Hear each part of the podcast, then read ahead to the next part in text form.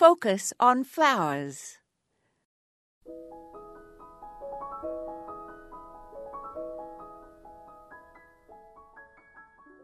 Unfortunately, most perennials do not bloom for a long period, but if one chooses plants with effective foliage and or texture, they present benefits in addition to blooms.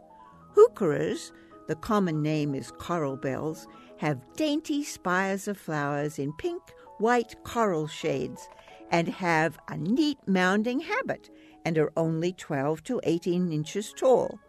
They're known for their neat, round, or heart shaped leaves with pretty ruffled edges, and the foliage comes now in an array of different colors in the most modern varieties.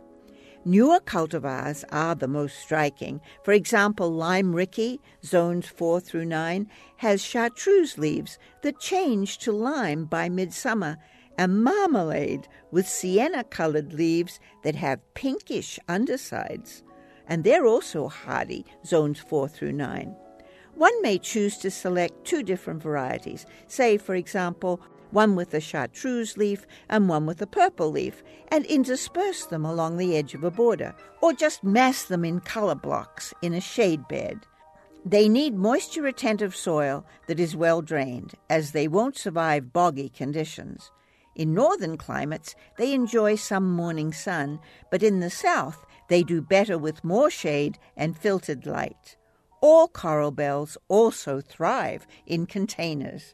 This is Moya Andrews, and today we focused on heucheras.